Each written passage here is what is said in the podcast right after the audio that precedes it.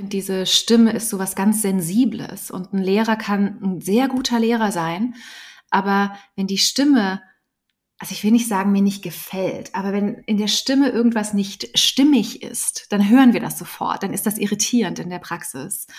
Ähm, also das war ein Grund, warum ich mich tiefer damit auseinandergesetzt habe. Und der andere ist, dass ich denke, ähm, was macht den Unterschied zwischen einem guten und einem noch besseren Lehrer?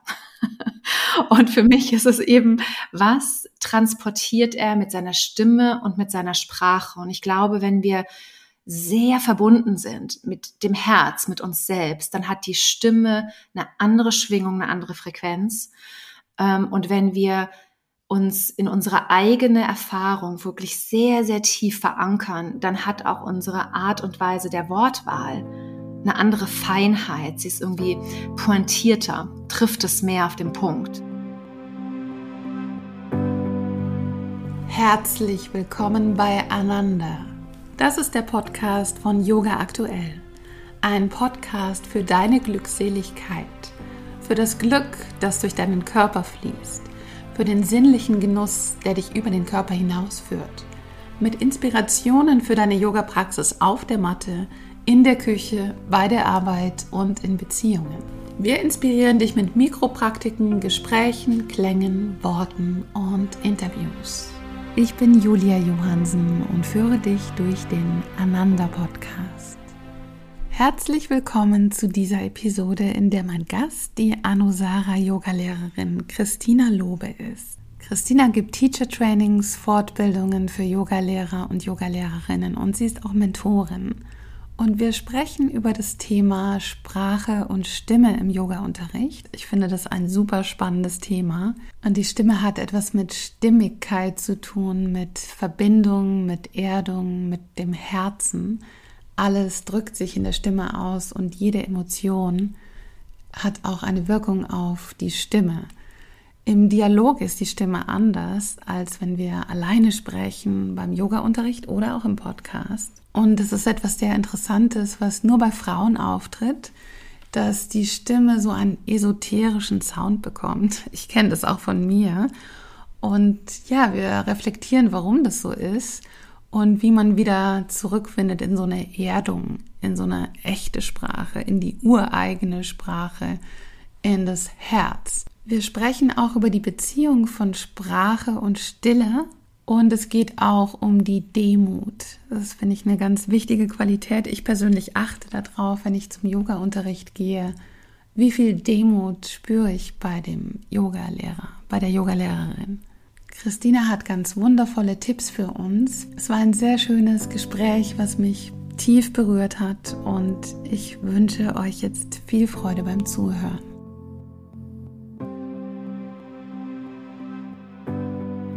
Herzlich willkommen, Christina. Schön, dass du hier bist.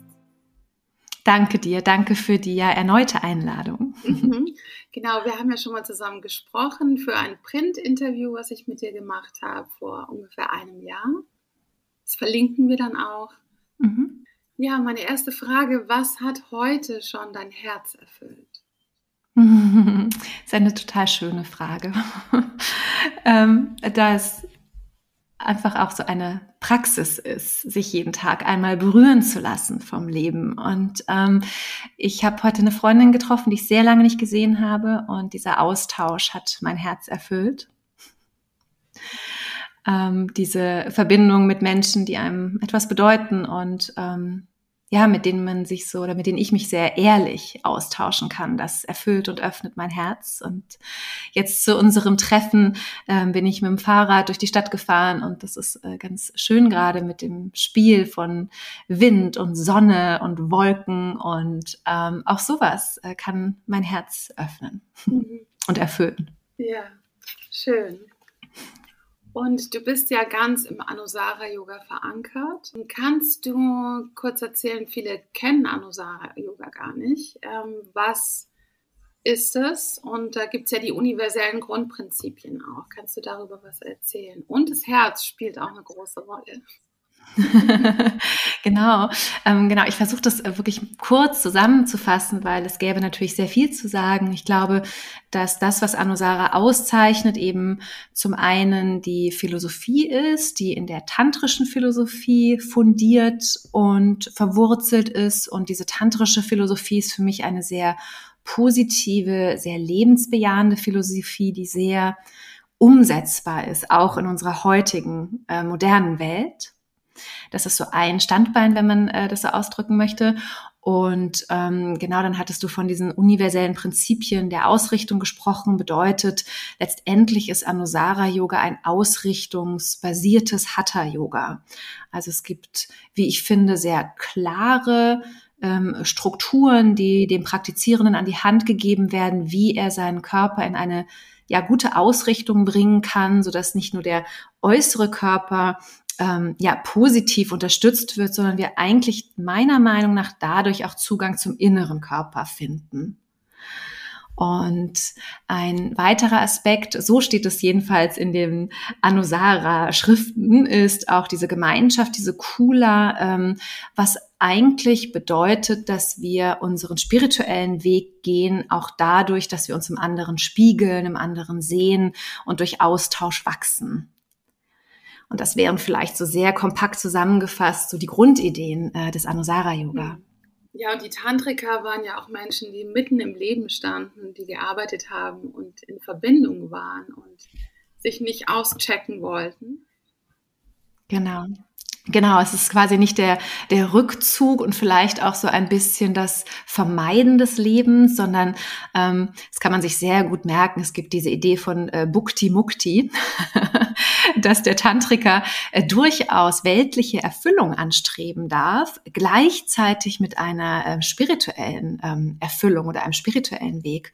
Und genau das macht es eben so schön greifbar für uns heute, ne, die ja verankert sind in dieser Welt und vielleicht auch ja tatsächlich auch nach nach einer Erfüllung in dieser Welt suchen. Und trotzdem können wir einen spirituellen Weg gehen und können unsere Praxis ähm, tief und ernst nehmen.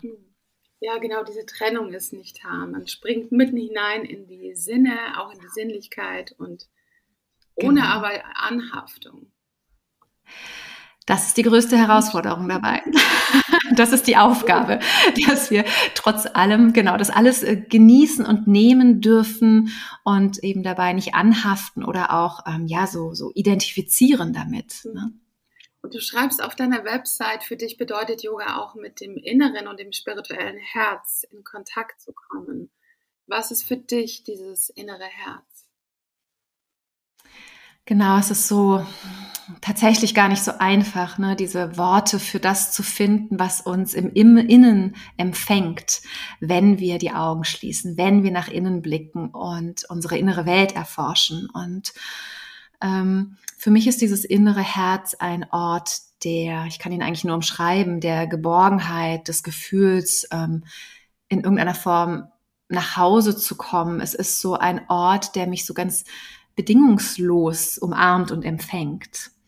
Und gleichzeitig steht dieses spirituelle Herz auch dafür, dass wir eben verbunden sind mit einer ja, Weisheit ist so ein großes Wort, ja. Ich möchte mich auch gar nicht als weise bezeichnen, aber ich glaube, dass wir alle so einen Ort in uns haben, ähm, der eben verbunden ist mit den Weisheiten des Lebens, ja, mit den spirituellen Weisheiten. Das ist wie so ein Einloggen in, in diese innere eigene Kraft, die eben jeder in sich trägt. Und ähm, ja, das wäre dieses Hridaya, dieses spirituelle Herz für mich. Du gibst ja Fortbildung zum Thema Sprache und Stimme, was ich ein super spannendes und wichtiges Thema finde, weil jeder kennt es, ne? man hört die Stimme, oft hat man die Augen zu und die Stimme entscheidet auch letztendlich, mag ich den Unterricht oder nicht oder den Yogalehrer oder nicht.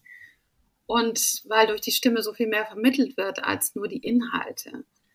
Und ja, das Herz, finde ich, man spürt auch so viel von dem Herzen in der Stimme und in dem Klang. Was hat dich denn dazu inspiriert, dich tiefer mit diesem Thema zu beschäftigen und auch eine Fortbildung dazu zu kreieren? Hm. Also zum einen geht es mir genauso, wie du das gerade beschrieben hast. Ich finde, diese Stimme ist so was ganz Sensibles und ein Lehrer kann ein sehr guter Lehrer sein, aber wenn die Stimme also ich will nicht sagen, mir nicht gefällt, aber wenn in der Stimme irgendwas nicht stimmig ist, dann hören wir das sofort, dann ist das irritierend in der Praxis. Ähm, also das war ein Grund, warum ich mich tiefer damit auseinandergesetzt habe. Und der andere ist, dass ich denke, ähm, was macht den Unterschied zwischen einem guten und einem noch besseren Lehrer? und für mich ist es eben, was transportiert er mit seiner Stimme und mit seiner Sprache? Und ich glaube, wenn wir sehr verbunden sind mit dem Herz, mit uns selbst, dann hat die Stimme eine andere Schwingung, eine andere Frequenz. Ähm, und wenn wir uns in unsere eigene Erfahrung wirklich sehr, sehr tief verankern, dann hat auch unsere Art und Weise der Wortwahl eine andere Feinheit. Sie ist irgendwie pointierter, trifft es mehr auf den Punkt. Ähm, und das macht für mich den Unterschied, denn dadurch können wir als Lehrer, Lehrerinnen oder auch ich als Schüler noch tiefer begleitet werden in diese Welt der Erfahrung in der eigenen Yoga-Praxis. Und das, finde ich, macht diese 75, 90 Minuten so dicht und so wertvoll, wenn man sie dafür nutzen kann, Erfahrungstiefe ähm, zu kreieren oder zu erfahren. Ja, und wenn man diese Verbundenheit hat, ist, wird man ja auch geführt als Yogalehrer oder die Worte kommen sozusagen, die genau stimmig sind in diesem Moment. Ja, total. Und ähm, es gibt halt auch so ein bisschen ein, eine Yoga-Lehrersprache und jeder Yogalehrer, jede Yogalehrerin hat wahrscheinlich so ein bisschen die Unterrichtssprache. Ähm, und ich glaube, wenn wir wirklich aus diesem eigenen verkörperten Wissen, ja, und dieser eigenen Erfahrung heraus sprechen lernen, wenn wir so weit sind, was natürlich ein bisschen Routine braucht, ne, das kann man niemandem sagen, der gerade aus der 200-Stunden-Ausbildung purzelt, ja. Also man braucht eine gewisse Routine als Lehrer, aber wenn man es dann schafft, aus diesem inneren Zustand des Seins zu unterrichten, dann wird sowohl die Stimme als auch die Sprache ähm, zum kraftvollsten Werkzeug und Ausdruck. Und ähm, ich hatte jetzt kürzlich eben gerade dieses, äh, dieses Wochenende, diese Weiterbildung dazu. Und es ist so faszinierend, wenn wir uns darüber austauschen, was Sprache transportieren kann. Oder wenn wir als Yogalehrer wirklich beobachten, was braucht es denn, um diese eigene tiefe Verbindung zu gehen? Wirklich diese dieses Fühlen, was wir sagen, ja, die ähm, diese eben diese Verkörperung der eigenen Erfahrung zum Ausdruck zu bringen, dann können wir wirklich etwas initiieren beim Schüler. Dann können wir wie so eine Art Hebel funktionieren, der, der eine Veränderung einlädt. Und das finde ich total faszinierend, total großartig. Ja. ja, man spürt genau, ob das verkörpert ist, was der Yogalehrer oder die Yogalehrerin sagt. Genau. Ja, das ist so der Schlüssel. Und dafür müssen wir ja auch bereit sein, als Yogalehrer wirklich in diese Auseinandersetzung mit dem Leben zu gehen. Ja, also wir dürfen quasi keine Angst vor dem Leben haben, sondern diese Bereitschaft, uns vom Leben berühren zu lassen. Und das fordert schon auch ein bisschen Mut, ne? weil das Leben lebt uns. Es ist nicht immer, nicht immer lauwarm oder rosarot. Und, ähm, aber das macht am Schluss meiner Meinung nach diese Tiefe der Erfahrung aus. Und das ist etwas, was mir schon wichtig ist, diesen Raum zu kreieren, dass das möglich ist für die Menschen, die in meinen Unterricht kommen und natürlich auch die Lehrer, die ich ausbilde, dass die ähnliche Räume kreieren können für die Menschen. Ja, und auch was du gesagt hast, wie sensibel die Stimme ist. Also ich mhm. weiß es von mir, dass jede Emotion oder Angst oder Unsicherheit sofort verändert sich der Klang meiner Stimme. Und ähm, ja, das ist super spannend. Also das wahrzunehmen oder auch ja damit zu spielen oder zu wissen, was kann ich tun, damit sich das verändert. Ja, genau, dass man, dass wir diese die Praxis dafür nutzen, in diese Stabilität zu gehen, in diese Erdung zu gehen, ne, damit die Stimme aus diesem sicheren Raum, diesen gehaltenen inneren Raum herauskommt. Und ähm, die Stimme oder für diesen Part der Stimme habe ich eine Kollegin dabei, die Sängerin ist, die Vocal Coach ist und die wirklich ähm, einfach den Lehrerinnen, obwohl wir es ja alle wissen, nochmal die Arbeit mit dem Zwerchfell zum Beispiel erklärt, wie wichtig die Atmung ist. Und oft braucht es ein bisschen Übung, um sich dieser, ja, dieser, dieser Stimmkraft ähm, bewusst zu werden und die dann nutzen zu können. Und dann kommt noch dazu, dass wir wahnsinnig viel sprechen und ja auch unsere Stimme ähm, etwas schützen möchten auf Dauer, ja, weil wir sie, weil wir sie unbedingt brauchen für unseren Beruf oder unsere Leidenschaft. Ja. ja, so singen oder tönen oder auch lachen, es öffnet total den Raum der Stimme und gibt viel mehr Erdung in die Stimme. Ja. ja. ja. Viele Yogalehrer verändern ihren Sound, sobald sie diese spirituellen Inhalte vermitteln, was ja auch gut ist, aber manchmal klingt es dann so ein bisschen esoterisch. Du weißt, was ich meine? Genau. Also im Unterricht oder auch in Podcasts. Ja. Also das passt, aber manchmal ist es vielleicht auch ein bisschen zu viel. Ja. Ich habe da sehr viel drüber nachgedacht, was, was der Grund ist, warum die Stimme so verändert wird. Und ähm, ich glaube, bei ganz vielen Menschen ist es diese Unsicherheit beziehungsweise auch dieses, ähm, ich sage das jetzt etwas provokant, dieses gemocht werden wollen, dieses gefallen wollen. Weil dann verstellen wir unsere Stimme, dann werden wir süßlicher oder sprechen höher. Und das ist etwas, das liegt auch so ein bisschen in unserer Kultur und unserer Erziehung, glaube ich. Und gerade die Frauen im, in den Teacher Trainings äh, motiviere ich immer dazu, wirklich aus dieser Kraft ihre Wahrheit zu sprechen. Und mit der richtigen Intention ist es immer gut. Ja, ähm, und ganz am Schluss ist es halt leider überhaupt nicht unser, unser Job oder unsere Aufgabe äh, zu gefallen, sondern unsere Aufgabe ist es meiner Meinung nach zu inspirieren und eben diese Erfahrungen möglich zu machen und einzuladen. Und das, ja, das ist natürlich nicht immer einfach. Ja, ja, klar. Es geht nicht um die, die Person, die wir sind, sondern um das, was sozusagen durchfließt als Genau das. Ja. Genau das, ja. ja. Ja, es ist interessant, weil es machen nur Frauen mit dieser esoterischen Stimme. Kein Mann, bei keinem Mann würde das so klingen. Nein, der würde gar nicht auf die Idee kommen. ja, also ich finde das ja, ich finde das faszinierend und kann da wirklich nur einen Appell an alle Frauen, dass es, dass wir haben wirklich was zu geben und was zu teilen und ähm, wir dürfen in unsere Kraft treten, auch in unsere Kraft der Stimme hinein. Und ähm, es, wir können sowieso nicht jedem, jedem Schüler, jeder Schülerin gefallen. Also von daher ist das, wie gesagt, einfach nicht die Aufgabe. Ja, auch wenn es schön ist, positives Feedback zu bekommen, natürlich. Ja, davon bin ich auch nicht frei. Ähm, aber ich habe wirklich versucht, mich mehr und mehr frei zu machen von diesem, ja, diesem etwas Eigennützigen im Unterrichten, ja, mhm. und zu sagen, ich stelle mich in den Dienst des Yogas und was durch mich durchkommen soll, hoffentlich, ja, klingt es einigermaßen klug und inspirierend, ähm, lasse ich durchfließen und äh, ja, dann brauchen wir diese Anpassung unserer Stimme nicht in die hohen Töne. Mhm. Und wenn du zum Beispiel das bei dir selber bemerkst, dass du in so einen Sound kommst mhm. oder auch bei jemand anders, was machst du dann oder wie kommt man in den eigentlichen mhm. tiefen Sound?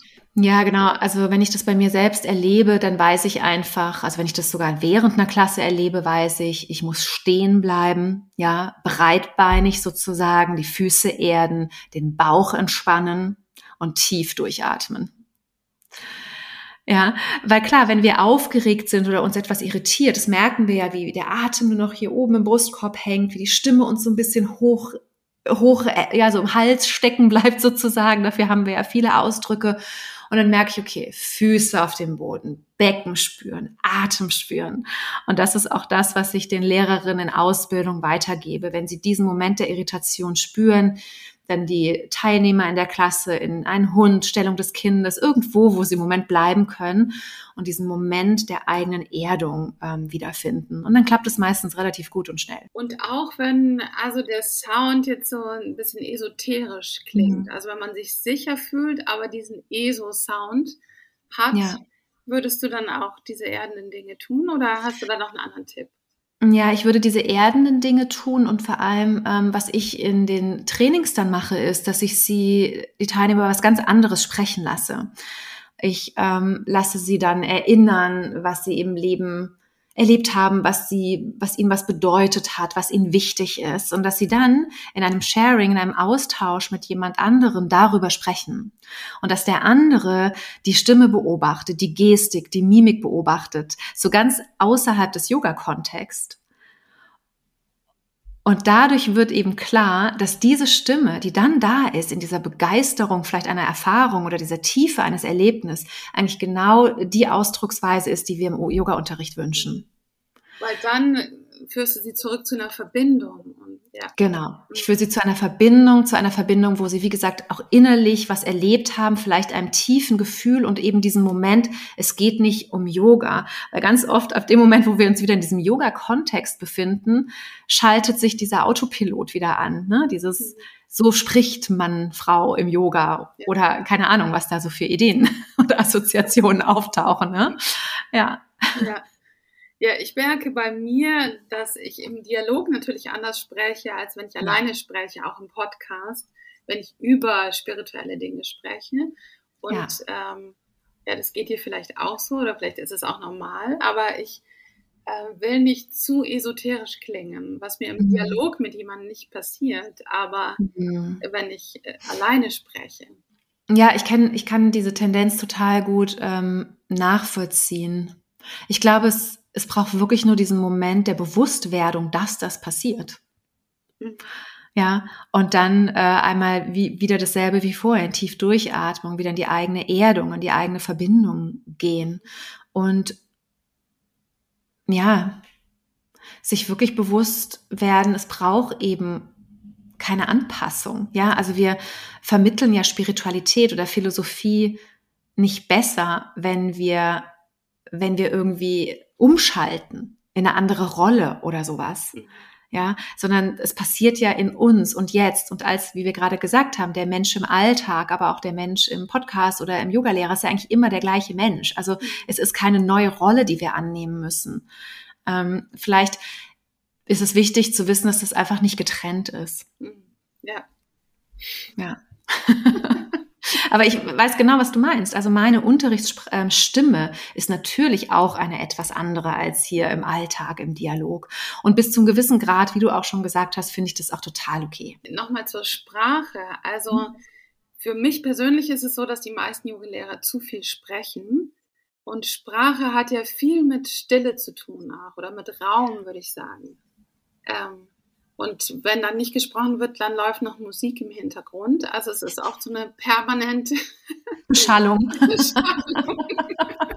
ja. Und ja. ja. diese Beziehung von Sprache und Stille, auch das Om, mhm. der Klang des Om kommt ja mhm. eigentlich aus der Stille.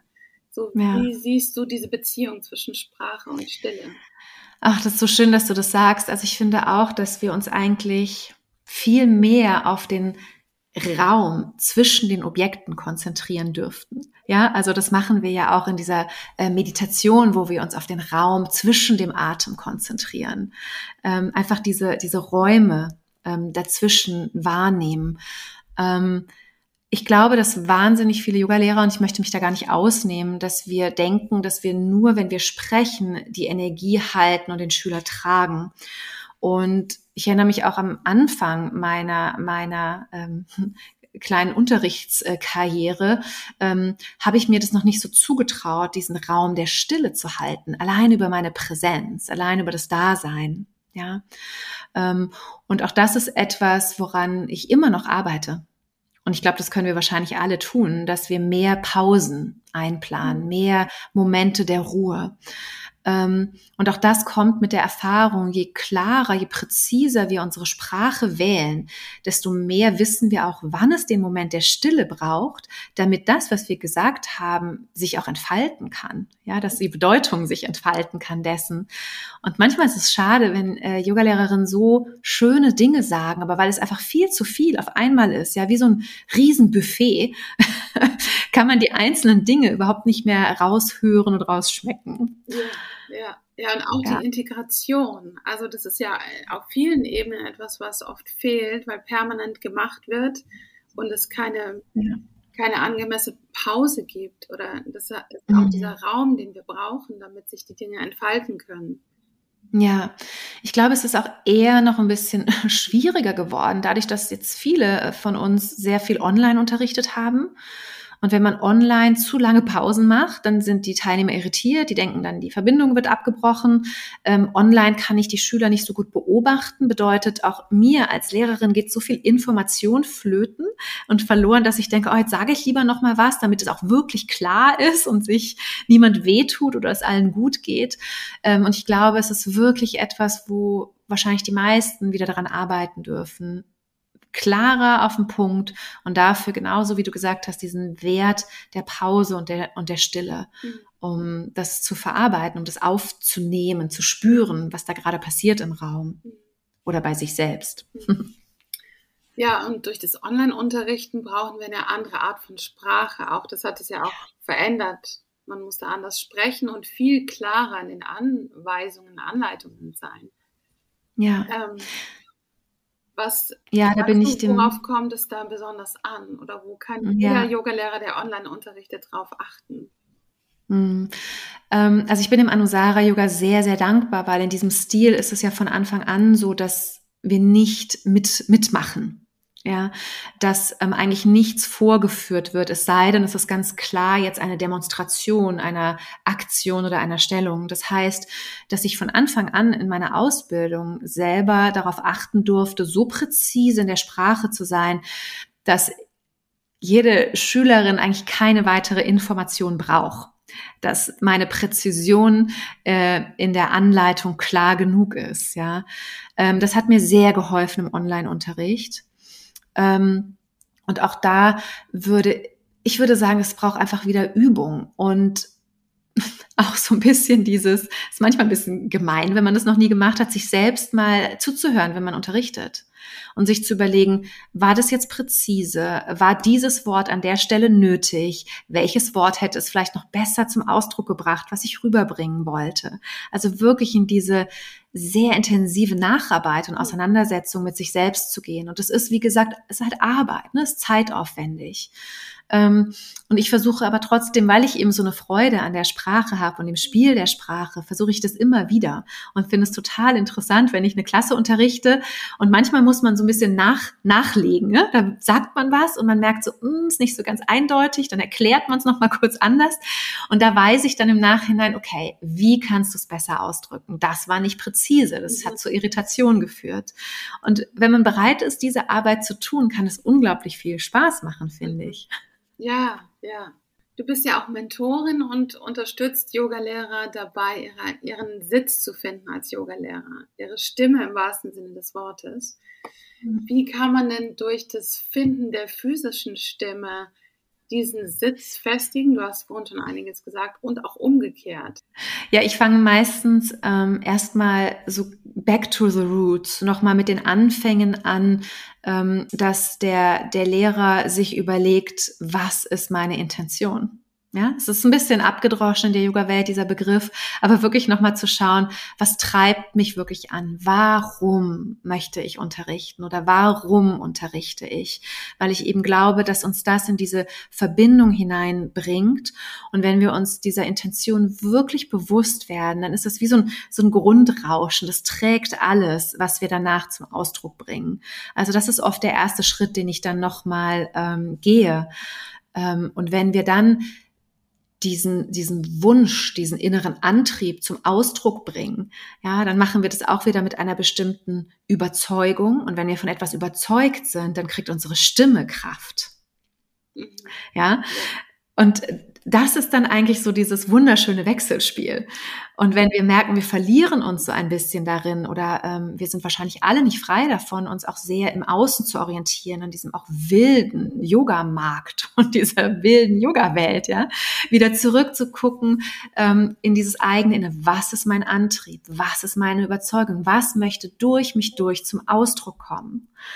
Und das ähm, immer wieder in Worte fassen oder dann eben auch in Sprache fassen. Es geht ja dann Hand in Hand, dass wir das zwar stimmlich ausdrücken, aber auch wirklich unsere eigenen Worte dafür finden. Und das ist für mich wirklich die, die Basis ähm, eines guten Unterrichts. Und meistens Lehrer, die sich diese Frage auch regelmäßig stellen, die haben dieses tiefe Fundament. Die bekommen diese Unterstützung aus ihrer eigenen, ja, aus diesem eigenen inneren Motor heraus. Und das hat ja wiederum was mit viel mit der eigenen Praxis zu tun. Ja. Also diese Antwort kann ja eigentlich erst kommen, wenn man viel mit sich selber praktiziert und mhm. Zeit sich auch nimmt. Mhm. Ja. Anstatt zu sagen, ich praktiziere jetzt ein Jahr Yoga, jetzt werde ich Yoga-Lehrer und äh, bang. Ja, dann geht es eigentlich erst richtig los, ne? Also wenn man Yogalehrer ist, dann, dann äh, kommt die Praxis, wird nochmal ganz anders gefordert, weil sie uns ganz anders unterstützen und tragen muss. Und ähm, ich habe da auch viel drüber nachgedacht, weil ich natürlich auch ähm, Teilnehmerinnen in den Trainings habe, die nebenbei Jobs haben, die wirklich de facto keine, ähm, ja, keine quantitative Zeit haben. Und die ähm, lade ich immer ein, wirklich zu schauen, selbst wenn die Praxis kurz ist, geht es darum, wie sehr lässt du dich auf deine eigene Erfahrung ein in der Praxis. Ja, weil wir können ja praktizieren, 90 Minuten und irgendwie doch abgelenkt sein das ist einfach möglich, vor allem wenn man schon lange Yoga übt. Ja, dann kann man auch während seiner Sonnengrüße an den Einkaufszettel denken. Genau, aber dann wird es einfach so als Programm und dann ist es erledigt. Ja. Genau. Und deswegen ja. finde ich es immer so wichtig, dass halt auch dort wieder nicht unbedingt die Quantität, aber die Qualität zählt. Also wie intensiv lasse ich mich auf die Praxis ein. Ähm, und dass die Praxis eben nicht aufhört, wenn wir unser Meditationskissen, unsere Yogamatte verlassen. Also für mich findet Praxis im Idealfall in jedem Augenblick statt indem ich eben ein bisschen aus dieser Rückseite des Körpers, aus diesem etwas, wenn möglich, größeren Bild, dieser größeren Perspektive des Leben betrachte. Und es gibt diese schöne, diese ganz schöne kleine Stelle in der Bhagavad Gita, wo Krishna zu Arjuna sagt, ähm, look for beauty. Und das ist so etwas, was ich finde, das kann man unglaublich schön in den Alltag mit integrieren ähm, unterwegs zu sein, selbst in den Straßen von Berlin und nach äh, Schönheit Ausschau zu halten. Ja? Ähm, und das ist ein Moment der Praxis. Mhm. Ja. Ja, für mich ist auch alles Praxis. Und genau ja. die Sinne, was du auch am Anfang beschrieben hast, die Sinne zu öffnen für das, was, für die Schönheit, die immer da ist. Ja. ja. Und ja, noch eine Frage zu der Demut. Also mhm. auch wie demütig ein Yogalehrer ist, spürt man ja auch vielleicht mhm. in der Stimme oder mhm. das finde ich was ganz Wichtiges, zu spüren bei einem Yogalehrer, dass das Größere fließt durch ihn hindurch. Es geht nicht mehr um diese Person. Ja. Ähm, mhm. Also bei dir spüre ich das in deinen Stunden. Das freut mich sehr. Und das ist etwas, wo ich total darauf achte, wenn ich zum mhm. Unterricht gehe. Mhm. Ja, ich bin mir dessen sehr bewusst, dass, also ich empfinde es wirklich als Geschenk, ähm, das Yoga leben zu dürfen. Ähm, und trage diese Dankbarkeit, aber auch diesen Respekt der Tradition gegenüber und jedem, der diesen Weg schon vor uns ge gegangen ist, ähm, tief in mir.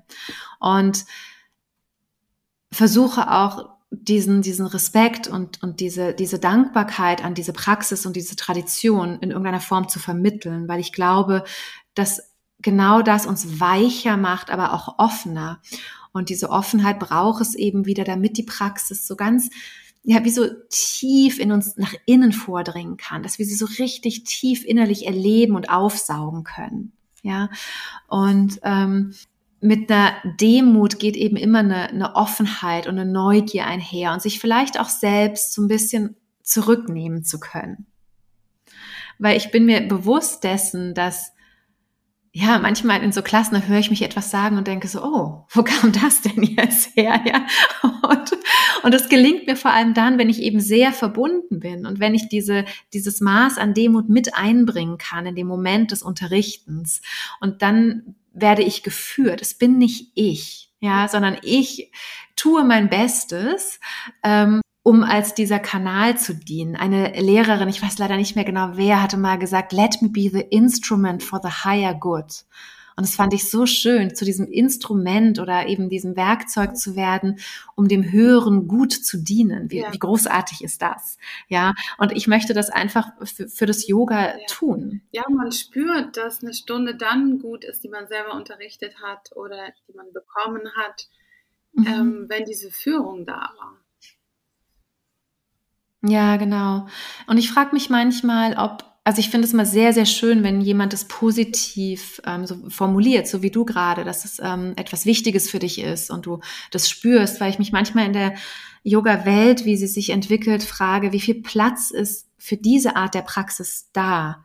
ähm, weil sie ist halt nicht laut. Man kann Demut nicht sichtbar machen, so richtig. Ne? Also es ist schwer, das, ähm, das zu vermitteln und zum Ausdruck zu bringen. Und vielleicht ist es eben auch nicht nicht fancy, es, es optimiert nicht und, und, und. Ähm, aber es ist meiner Meinung nach der Schlüssel wirklich für ein Sadhana, für eine spirituelle ja, Praxis. Absolut, ja. ja, es gibt äh, ein bisschen mhm. den Trend sozusagen zu konsumieren, immer mehr, immer weiter, um dich ja. noch besser zu fühlen. Und ja, da verschwindet ein bisschen das Demütige. Ja, genau. Und vielleicht gibt es auch diesen Trend, eben alles mal überall mal reingeschnuppert zu haben. Ne? Also mal hier ein bisschen, mal da ein bisschen. Und ich glaube, auch damit kommen wir nicht so richtig weiter in der Yoga-Tradition. Also es braucht eine Praxis, wo wir mit einer Kontinuität dranbleiben. Und dieses viele Hopping von hier einem Circle und da einem, ähm, einem Zusammenkommen und hier eine Zeremonie und also es ist einfach zu viel. Ne? Das heißt nicht, dass die einzelnen Dinge nicht ganz wundervoll sind, aber ich glaube, es ist gut, wenn man wenn man irgendwie weiß, wo man hingehört und auf seine Matte geht und seine Praxis macht, ohne diesen, auch diesen ganzen Input von außen die ganze Zeit. Weil man natürlich auch ja. Zeit braucht, das dann zu finden. Also es hat auch was mit dem Alter zu tun. Also wenn ja. man in den 20ern ist, natürlich. ist es auch toll, vieles auszuprobieren, ja. bevor man irgendwo tiefer geht. Genau.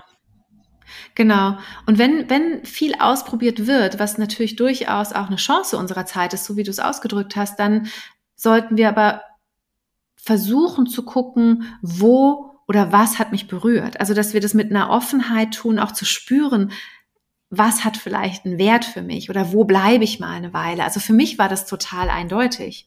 Ich habe gar nicht so viel ausprobiert und und äh, habe dann so ein paar Lehrer gefunden, wo ich gemerkt habe, nee, also diese Tradition ist stimmig und damit lerne ich und damit arbeite ich jetzt erstmal. Und es ist bis heute so geblieben. Ja, ähm, vielleicht ist es auch einfach ein, ein, großartiges Geschenk, das mir, das mir passiert ist. Ja, ähm, ich glaube nur, dass es ganz wichtig ist, dass wir uns nicht zu sehr verfransen. Also selbst in der Meditation übe ich nicht jeden Tag eine neue Meditationstechnik, sondern ich bleibe eine Weile mit einer Technik, weil dann hat sie die Chance, mich tiefer zu führen. Ansonsten, glaube ich, bleiben wir so ein bisschen an der Oberfläche oder zu sehr in unserem Handeln verstrickt und verhaftet. Und hast du abschließend noch ein paar kleine Tipps zum Thema Sprache und Stimme, die jeder Yoga-Lehrer sofort umsetzen kann in seiner Klasse? ähm, Genau, also das, was ich eingangs schon gesagt habe, wirklich diese eigene Erdung vorher, bevor wir in die Klasse gehen. Das kann ähm, natürlich auch ähm, ein Pranayama, also ein, ein, Moment Atmen sein, ein Moment Asana sein, aber irgendwas, was uns wirklich erdet. Ähm, dann sollten wir uns, um die Stimme kraftvoll zu halten, erlauben, den Bauch zu entspannen. Ähm, was sich nicht jede Frau erlauben möchte. Ja, Deswegen, wir brauchen einen entspannten Bauch, damit das Zwerchfell gut für uns arbeiten kann. Hm. Äh, das hilft der Stimme und das schützt die Stimme. Ähm, was ich auch finde, was die Stimme mit transportiert ist, wenn wir das Gefühl haben, das ist ein bisschen, klingt vielleicht ein bisschen komisch, weil unser Mund natürlich in der Körpervorderseite ist, aber dass wir uns vorstellen, wir sprechen eher aus der Rückseite unseres Körpers einfach mal ausprobieren. Für mich macht das einen Unterschied, weil es ähm, eben etwas zurückgelehnter ist, etwas größer und dadurch die Stimme etwas klarer, aber auch weicher wird. Auch einfach ausprobieren, ob das ähm, eben funktioniert für den einen oder anderen. Das zur ähm, zur Stimme. Und wenn es um die Sprache geht, ist es mir sehr wichtig, beziehungsweise was ich immer vorher noch mache, ist, mir nochmal kurz zusammenzufassen. Es kann auch einfach innerlich sein. Was möchte ich heute transportieren? Was ist die Botschaft, die ich rüberbringen möchte? Was möchte ich, dass die Klasse, die Schülerinnen erfahren? Und wenn mir das ganz klar ist, wenn ich das in einem Satz formulieren kann, dann ist es meistens auch so, dass meine Sprache äh, präziser und wirkungsvoller wird. Ja, das ist die Ausrichtung. Genau, ja. Und was du gesagt hast, ja, die Stimme auch sozusagen in den Rücken senden. Es ist ja auch die Demut, so die Rückseite des Körpers. Ja, ja, genau. Ne? Wir sagen ja im Yoga, die Rückseite steht eher für das Universelle, die Vorderseite für das Individuelle. Und warum sollten wir uns, wenn uns Yoga diesen universellen Support anbietet, warum sollten wir den nicht annehmen, diese, diese Unterstützung? Ja, ja. ja. Ja, ich finde ja auch rückwärts laufen total super als Praxis. Stimmt. Ja. ja, machen wir viel zu wenig. Ja, viel zu wenig. ja, genau. Und ich habe noch eine letzte Frage. Stell dir mhm. vor, eine Fee käme zu dir und sie könnte dir drei Fähigkeiten zaubern, die du noch nicht hast. Welche drei Fähigkeiten würdest du wählen? Ähm, ja, spannende Frage. Es ist eine ganz schön krasse Frage. Ähm, also das Erste, was mir sofort einfällt, ist, ähm, dass ich gerne angstfreier wäre. Also gar nicht unbedingt mutiger, aber ich halte mich schon für mutig, sondern dieses Angstfreie. Ich lasse es einfach mal so stehen. Dann würde ich als nächste Fähigkeit, was würde ich mir wünschen? Ich überlege gerade, mit was ich struggle, ne? weil das ist ja genau das Gegenteil, was ich dann gerne hätte. Ähm, ich bräuchte, und das ist jetzt auch wieder etwas sehr Ehrliches, weil ähm, man mir das vielleicht gar nicht so ansieht. Ich hätte gerne, ich würde gerne noch besser mit meinem Stressmanagement umgehen können. Ich neige dazu, dass mein Feuer manchmal mit mir durchgeht und ich das erst merke, wenn ich schon im roten Bereich bin. Das äh, wäre mir wichtig. Ja. Und dann wünsche ich mir einfach, ich weiß nicht, ob ich das habe oder nicht habe, aber ich wünsche mir wirklich sehr, dass ich ähm, Menschen durch meinen Unterricht so berühren kann, dass sie in diesen inneren, ja, dass sie in Kontakt kommen mit ihrem Herzen. Hm, ich die Fähigkeit hast du schon. Dann wünsche ich mir sehr, dass sie bleibt, weil das ist so, das ist mir so wichtig und das mhm. ist, ja, das ist einfach, glaube ich, auch warum ich diese, diesen Weg gewählt habe.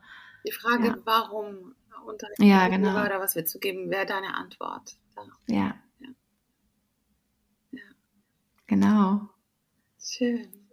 Schön, ja, es ist eine spannende Frage. Da hast du mich jetzt echt mit durcheinander gebracht. Nein, aber positiv, es ist super, wenn man so Fragen gestellt bekommt, die einen so kurz aus der Komfortzone rauslocken. Ja, ja, ja. ja es ist total wichtig. So, so, so wachsen wir und so werden die Dinge oder wird mir auch nochmal bewusst, ne, was da, mhm. was ich da noch einstellen darf. Ja. Und was ist deine größte Angst? Ich, ich glaube, ich kann das gar nicht so auf den Punkt bringen. Es gibt nicht so eine Angst. Ähm, aber wenn es ums Yoga-Unterrichten geht, also wenn ich das jetzt wirklich mal so für mich ähm, als Yogalehrerin ähm, auf den Punkt bringen sollte, dann ist es wahrscheinlich genau diese Angst, die Menschen eben nicht mehr zu berühren, dass es, dass es bedeutungslos wird oder ich die Verbindung nicht mehr herstellen kann. Ähm, das fände ich sehr schade. Das, das ist, glaube ich, so etwas. Deswegen ähm, holt mich auch alles aus der Komfortzone. Also jede, es gibt ja auch Unterrichtssituationen, wo das sehr schwer ist, in diese, in diese eigene Verbindung und dann eben dadurch auch in die Verbindung mit den Schülern einzutreten, weil vielleicht viel Trubel drumherum ist oder ich, mir es nicht gut geht oder so. Ähm, und das ist so, hinterlässt so ein, ein leeres und fast schales Gefühl, dass ich mir sehr wünsche, ähm, dass das nicht nicht passiert. Mhm. Ja, genau. Könnte man so bezeichnen, ja. dass das eine Angst ist, ja. Interessant, weil das ja auch dann vielleicht auch eines deiner größten Geschenke ist, die du zu geben mhm. hast oder etwas, was mhm. du kannst. Und die Angst, das zu verlieren irgendwie. Ja, vielleicht, äh, genau. Und weil ich auch merke, durch diesen Unterricht und durch diesen Dialog, ne, auch dieser nonverbale Dialog ähm, in den Klassen und im Unterricht, ist es so ein Geschenk fürs, auch fürs eigene Wachstum. Und damit meine ich jetzt nicht so ein, also das innere Wachstum, ja, dieses spirituelle Wachstum. Ähm, und das ist meiner Meinung nach das größte Geschenk und vielleicht auch die größte Aufgabe, die wir in diesem Leben haben ist ja auch wieder so eine tantrische Idee, dass es ein Geschenk ist, dass wir dieses Leben haben und in diesem Leben und durch diese Verkörperung, diese Essenz, dieses Selbst oder Herz oder die, das Bewusstsein erfahren dürfen, ja. Und ähm, das merke ich immer mehr, dass, dass das so der, dass, ja, dass das so ein, ein wichtiger Punkt geworden ist in meiner Praxis. Mhm. Ähm, und dazu braucht man eben keine aufregenden Asanas mehr. Ne? Dazu braucht man seine ganz bodenständige Praxis. Mhm. Ja. ja, ja, und Yoga ist ja auch, wenn man irgendwann in einen Zustand kommt, wo man gar keine Asanas mehr machen kann oder den Körper genau. nicht mehr bewegen kann, wie jetzt, ja. geht das Yoga eher weiter. Also es, ja, genau. das ist ja jeden Augenblick da. Ja, und vielleicht geht es dann auch erst richtig los, denke ich manchmal. Du hast vorhin ja auch von dieser Anhaftung gesprochen, ne? wenn wir nicht mehr unseren Körper in der Form haben. Das ist so das erste große Loslassen, glaube ich. Ja. Weil ich schon glaube, dass wir als Yoga-Übende mit diesen Körpern, die so wahnsinnig viel können, es ist äh, die Versuchung, daran anzuhaften, sich da damit zu identifizieren, ist sehr groß, ja. Ja, ja auf jeden Fall, genau. Und dann auch ja. im Prozess des Alterns, davon nicht loslassen zu können und den Körper Total. zu pushen, alles so ja. weitermachen zu machen und das verändert sich ja stetig. Genau. Das finde ich ein, auch ein so spannendes Thema. Ich finde auch ein sehr, sehr wichtiges Thema. Und zwar wirklich, ähm, ne, es müssen nicht diese Frauen sein, die älter werden und trotzdem noch aussehen wie 30 und alles können, ja, sondern es braucht diese Frauen und natürlich auch Männer, die in ihrer Weisheit ruhen und in diesem, ne, was eben nicht mehr scheinbar nicht mehr geht, äh, dass das einfach überhaupt gar kein, gar keine Relevanz hat, ja, weil etwas anderes dadurch so viel größer wird eigentlich. Mhm. Ja, finde ich sehr, ich finde das sehr ähm, beeindruckend. Ich finde so ältere, weise Menschen sehr inspirierend und beeindruckend. Ja, ja und in anderen Kulturen ist ja die, die ältere Frau immer die weise Frau. Und da braucht es viel mehr Vorbilder, viel mehr Frauen, ja. die da hineinwachsen. Unbedingt, ja, in dieser Weichheit, in dieser Weisheit und, die, und auch in anderen Bereichen der Jugend den Vortritt zu lassen. Ne? Also auch das gehört für mich so dazu. Man muss da nicht mehr überall mitmischen irgendwann. Und das ist, äh, das, da bin ich sehr gespannt, wie, wie die Yoga-Welt sich so entwickelt, weil so lange haben wir die ja noch gar nicht, diese Yoga-Welt hier im Westen. Ja. Ne? Wie du gerade gesagt hast, so viele Vorbilder gibt es noch gar nicht. So viele Yoga-Lehrerinnen, die wir so kennen, fangen jetzt so langsam an, mal zu altern, ne? wenn es unsere Yoga-Lehrer waren, als wir eben noch jünger waren oder so. Und ich finde es äh, auch sehr faszinierend, ähm, was, was da so passiert. Ja. Beobachte das mal. Sehr spannend. Sehr spannend, ja, total. Total. Ja, über ja. dieses Thema können wir dann nochmal sprechen. Ja, genau. Jetzt schweifen wir sonst ab, ne? Ja, genau. genau. Ja, wir verlinken deine Website. Gibt es sonst noch etwas Neues, was du machst? Ähm, also sehr, sehr neu äh, startet jetzt eben ein Podcast von mir. Der ist gerade am Entstehen, der ist noch so ein bisschen in den Kinderschuhen und dieser richtet sich eben an Yoga-Lehrer, Yoga-Lehrerinnen und ist, äh, da teilen wir so die, ja, Erfahrungen, Zweifel, Know-how, äh, alles rund um dieses Yoga-Lehrer-Dasein. Das ist so mein neuestes Projekt. Total gutes Thema. On Teaching heißt Genau. On Teaching. ja, es war sehr schön, mit dir zu sprechen. Danke dir. Ja, ich habe mich sehr gefreut ähm, über die Einladung und den Austausch mit dir. Über deine wundervollen Fragen, die mich jedes Mal inspirieren. Schön. Wenn euch der Podcast gefallen hat, dann freuen wir uns sehr, wenn ihr ihn weiterempfehlt an die Freunde uns Sternchen gebt oder eine schöne Bewertung schreibt. Und natürlich auch, wenn ihr das Magazin Yoga Aktuell abonniert. Yoga Aktuell erscheint bundesweit alle zwei Monate und ihr könnt es online bestellen unter www.yoga-aktuell.de.